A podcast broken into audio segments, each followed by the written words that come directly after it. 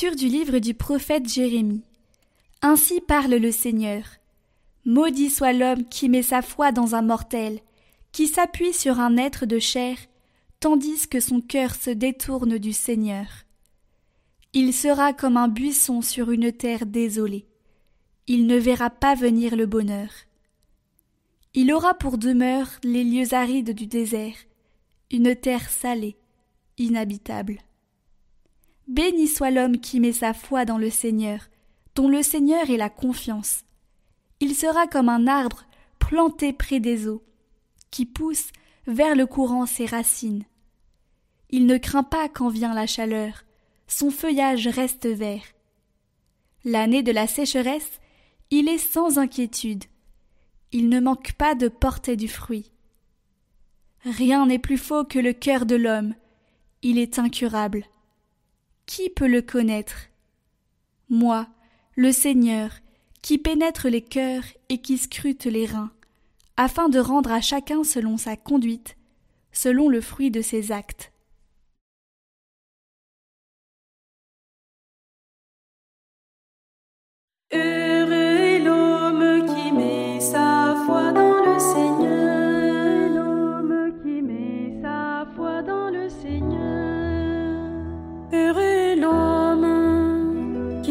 Pas au conseil des méchants, qui n'essuie pas le chemin des pécheurs, ne siège pas avec ceux qui ricanent, mais se plaît dans la loi du Seigneur et murmure sa loi jour et nuit. Il est comme un arbre planté près d'un ruisseau qui donne du fruit en son temps et jamais son feuillage ne meurt. Tout ce qu'il entreprend réussira. Tel n'est pas le sort des méchants. Mais il est comme la paille, balayée par le vent. Le Seigneur connaît le chemin des justes, mais le chemin des méchants se perdra.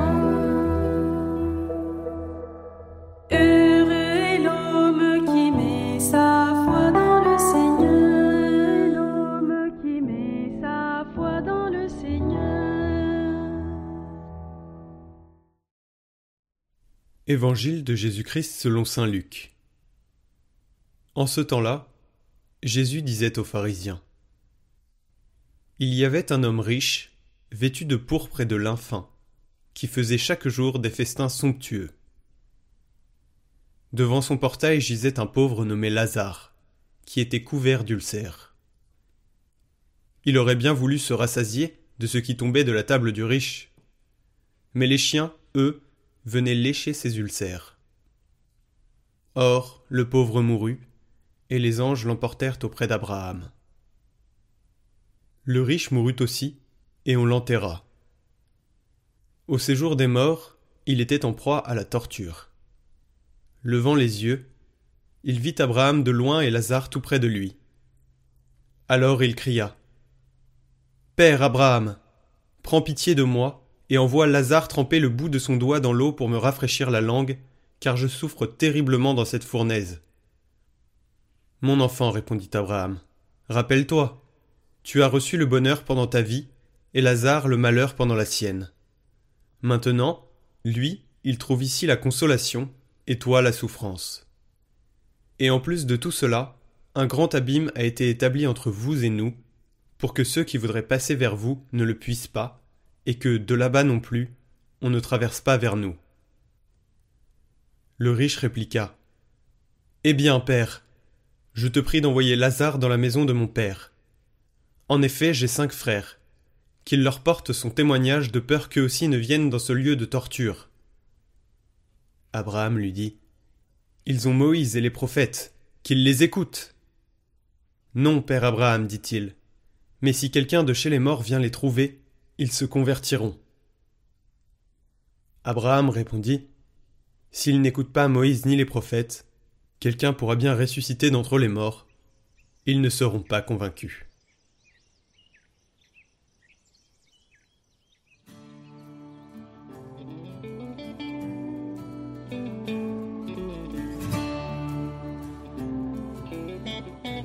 Parole de Saint Claude la Colombière. La félicité de l'autre vie est l'accomplissement de tous les désirs. La félicité de cette vie est l'anéantissement de tous les désirs. Les désirs croissent à mesure que nous obtenons ce que nous avons désiré. La possession de ce que nous avons souhaité ne fait que nourrir nos désirs, sans rassasier l'âme. L'âme ne désire que cette charge parce qu'elle se persuade, séduite par les sens et par les fausses opinions des hommes, que cette charge la satisfera. Mais voyant que ce n'est pas comme une goutte d'eau dans un abîme, elle se porte à d'autres objets que les sens lui représentent encore comme des biens capables de la remplir. Le mauvais riche ne demandait qu'une goutte d'eau, C'étaient là tous ses désirs. Je vous laisse à penser si cela aurait étanché sa soif. Si nous avions l'accomplissement de tous nos désirs en cette vie, nous ne penserions plus à l'autre, et ainsi Dieu, qui nous aime, ménage la chose autrement. Est-ce en ce monde que nous parvenons à cette véritable félicité? Les plaisirs du monde qui rassasient d'abord Ses honneurs, sa gloire et ses richesses qui ne rassasient jamais tous ces faux biens dont les uns dégoûtent et les autres affament, qui passent tous comme une fumée, et dont l'usage est toujours troublé par un mélange de mots infinis et par l'image terrible de la mort. Où ils vont tous enfin se terminer Peuvent-ils produire cette félicité? Bonjour à tous, je souhaitais vous faire une petite introduction à ce parcours Saint-Joseph qui va sortir sur Catoglade aujourd'hui et les quatre prochains jours. Ce sera un parcours un peu particulier. Particulier pourquoi? Parce qu'il n'y aura pas les engagements, les phrases du jour et euh, la prière du jour. Ce sera vraiment l'enseignement. Jean-François Froger, qui est un auteur, physicien, philosophe, exégète, va nous introduire à un vaste sujet, celui de la famille. Comment Dieu s'est introduit à l'humanité? Il répondra aux questions suivantes à travers ces vidéos. Qui est Saint Joseph Eh bien, vous allez découvrir que Saint Joseph est d'une lignée royale. Vous allez découvrir l'importance du mariage et de la structure de la famille à travers la figure paternelle de Saint Joseph. Pourquoi il fallait un père à Jésus, quoique fils de Dieu? Pourquoi Marie n'aurait pas pu élever Jésus seul Comment on fait un vrai homme? Pourquoi nous ne sommes pas comme des animaux? Pourquoi fallait-il que Marie soit mariée pour que l'enfant qui naîtrait d'elle, Jésus, soit vraiment un homme Il parlera donc de la paternité humaine et divine. Jean-François Froger vous donnera le contexte de l'époque et le contexte divin aussi. Et je vous invite donc à suivre ces vidéos jusqu'au bout pour profiter d'un enseignement qui vous permettra de comprendre, outre mesure, toute une dimension. Je rappelle que les vidéos du parcours Saint-Joseph sont à la suite. Elles sont disponibles sur Catoglade Prière en individuel et une version complète sortira aussi dans quelques jours. Et je vous invite vraiment à faire ce parcours. Euh, il est riche, vraiment riche en enseignements. Voilà, j'espère que vous en profiterez, que vous tirez vraiment beaucoup d'enseignements de ce parcours que nous avons trouvé, équipe Catoglade vraiment très très riche. À très bientôt.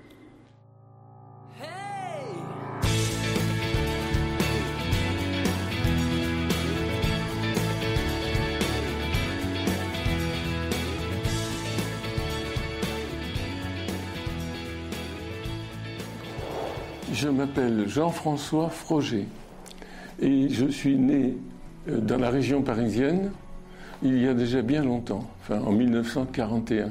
Donc c'était en pleine guerre et mes parents ont bien souffert, ils me l'ont raconté. Et c'est utile, on va voir, parce que nous faisons partie d'une famille.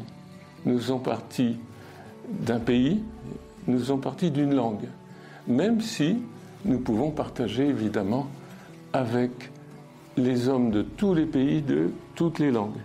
Maintenant, il y a un petit problème de traduction, d'interprétation dès que on passe d'une civilisation à l'autre. Et donc je vais essayer de dire des choses sur l'Écriture sainte, puisque nous sommes réunis pour parler de Saint Joseph.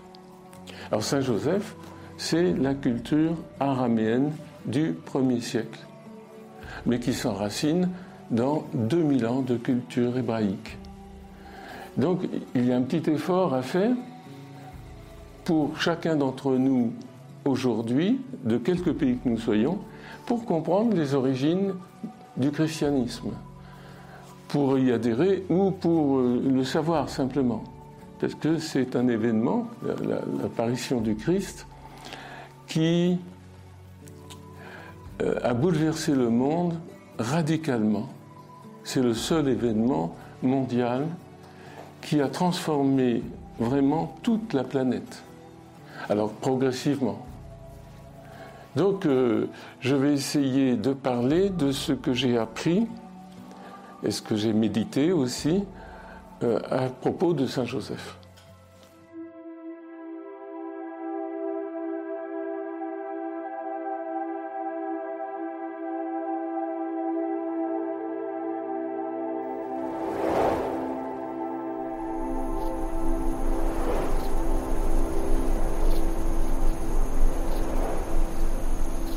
Nous voudrions découvrir la figure de Joseph, Saint Joseph.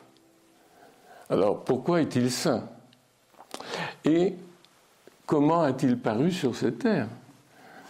Alors, il est de la famille royale de David, dans la lignée davidique.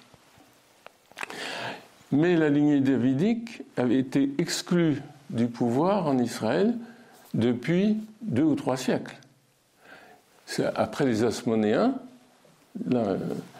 l'invasion grecque, puis l'invasion romaine, il y avait donc à la tête du pays des gens qui n'étaient pas de la lignée de David, autrement dit, pas dans la légitimité du royaume d'Israël. Alors c'est une chose très importante à comprendre, parce que Joseph, c'est le dernier témoin dans une famille assez nombreuse quand même, de la lignée royale. Donc, même pauvre, même exilé, parce qu'il vit à Nazareth, qui est un lieu d'exil pour eux, puisque la famille est originaire de Bethléem, qui est à côté de Jérusalem, comme chacun sait. Et d'ailleurs, pour la naissance de Jésus, Joseph et Marie vont jusqu'à Bethléem pour se faire recenser par les Romains, parce que on se faisait recenser dans le pays de la lignée familiale.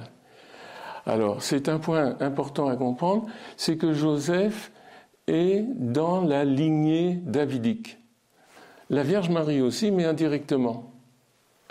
Et donc, ce qui va naître dans cette famille, Jésus, est un prince héritier. On ne voit jamais Jésus trop comme ça. Euh, comme dans toutes les familles royales, on en a encore quelques-unes euh, dans le monde. Euh, l'héritier, c'est quelque chose. Et donc, en Israël, à l'époque, on peut être très pauvre, mais être de la lignée royale. ça signifie une chose très importante, c'est qu'on a une culture. Il est très éduqué, Joseph et Marie aussi. Donc, il se trouve qu'ils vont former un couple, et un couple un peu euh, difficile à comprendre. Et c'est ça, par là, que nous allons commencer à comprendre Joseph. On le voit dans les évangiles, c'est eux qui nous en parlent, qui sont des documents historiques, peut-être pas 100% historiques, parce qu'ils ont un autre but que de raconter simplement l'histoire, mais de faire comprendre ce qui s'est passé. Donc, mais les événements qui sont racontés sont tout à fait plusieurs d'entre eux sont vérifiables. Donc, euh, il faut commencer par le, commencement de, de cette famille qui se constitue par le mariage de la Vierge Marie, comme on le dit dans notre piété, Marie, et de Joseph. Et ce n'est pas un mariage euh, tout à fait banal, parce que Marie avait été confiée dès sa jeunesse à l'éducation du temple. Alors il faut savoir un peu ce que c'est que le temple de Jérusalem. C'est le lieu sacré par excellence, le lieu où on donne un culte à Dieu. est le seul lieu. Les synagogues ne sont pas des lieux de culte, c'est des lieux de prière et d'étude. Hein.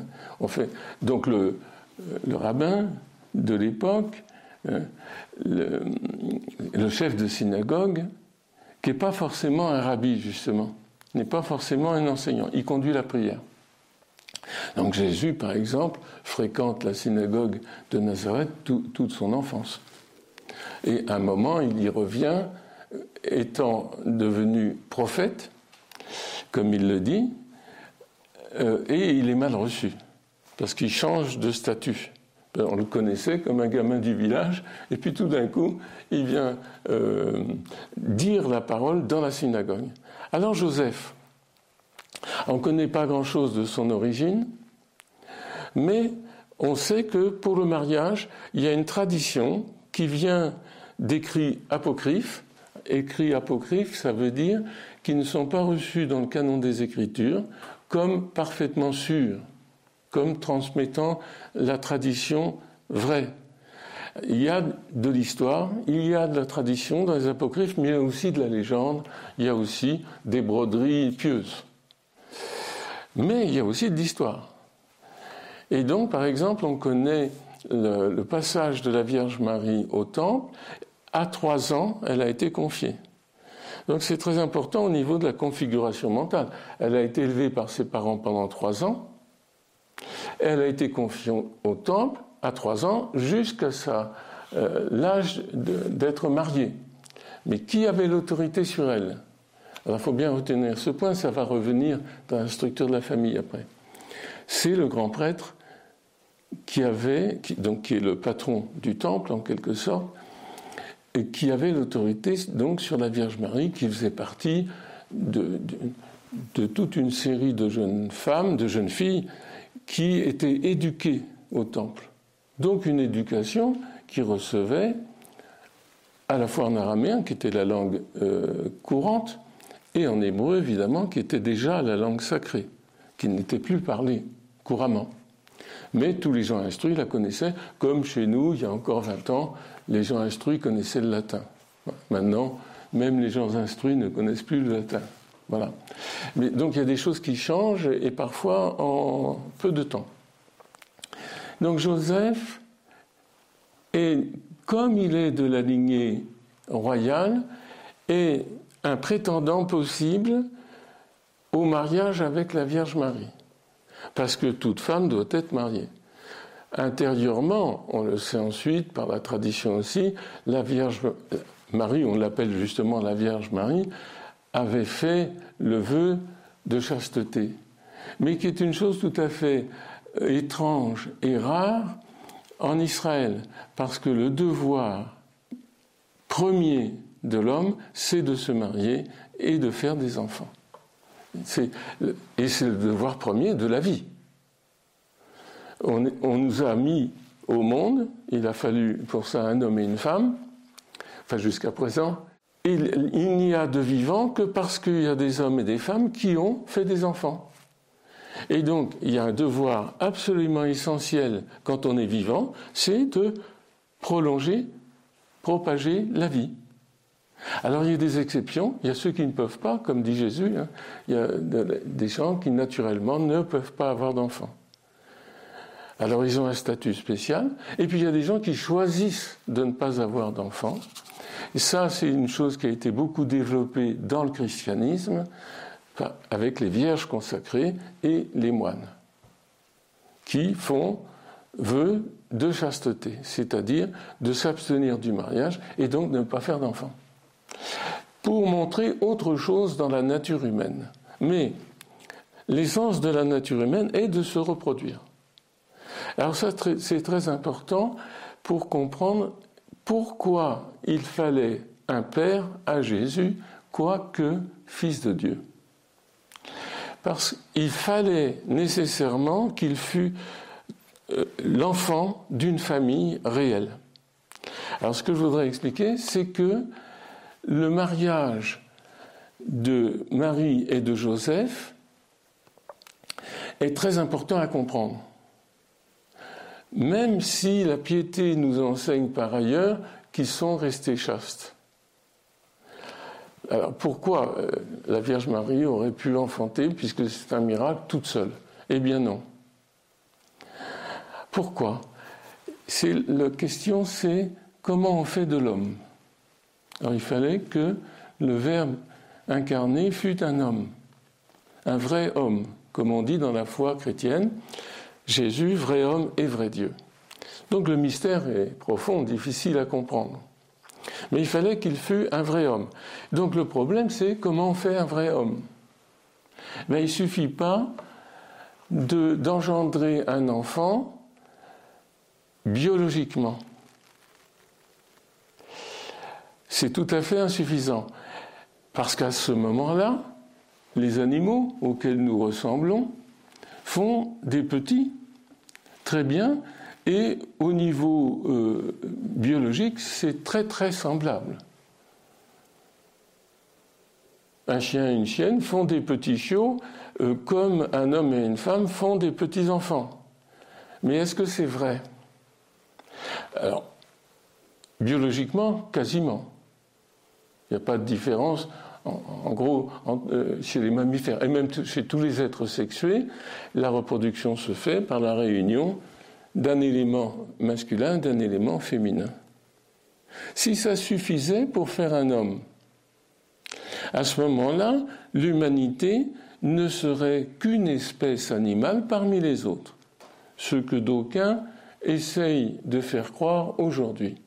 Cela est fondamentalement faux destructeur de l'humanité, parce que justement, l'humanité ne peut pas se réduire à l'animalité. Si on peut faire un homme uniquement par une relation sexuelle féconde, parce qu'on appartient à une espèce, comme toutes les espèces se reproduisent, je fais remarquer que les hommes le savent en, leur tréfonds, même si c'est nié aujourd'hui. Les petits loups, issus d'une louve et d'un loup mâle, formerait une société, ce qui est presque vrai d'ailleurs, il y a des meutes, et il y aurait une nature des loups, parce qu'ici nous sommes dans un pays où il y a des loups, et il y aurait, non pas une humanité, il y aurait une lupanité, lupus hein, en, latin. Mais il n'y a pas. Qu'est-ce qui fait que les hommes, quoi qu'ils aient un corps qui la, en partie à la biologie, mais pas seulement. Qu'est-ce qui fait que nous sommes une humanité? Bien précisément, le fait qu'on peut observer en anthropologie toutes les tribus de la Terre, depuis toujours, dans tous les pays du monde, ont eu des rituels d'alliance pour former une famille jamais un homme et une femme ne procréent par hasard et en dehors d'une institution, sauf aujourd'hui. Donc aujourd'hui, il y a un énorme problème dans l'humanité qui, de mon point de vue, est en train de se détruire, sauf si nous nous réveillons, sauf si nous disons, mais nous ne sommes pas des bêtes. Donc nous arrivons à ce problème délicat difficile, mais auquel il faut mettre de l'intelligence et de l'information pour savoir qu'est-ce qui forme l'humanité. Et on va découvrir du coup pourquoi il fallait que Marie fût mariée pour que l'enfant qui naîtrait d'elle soit vraiment un homme.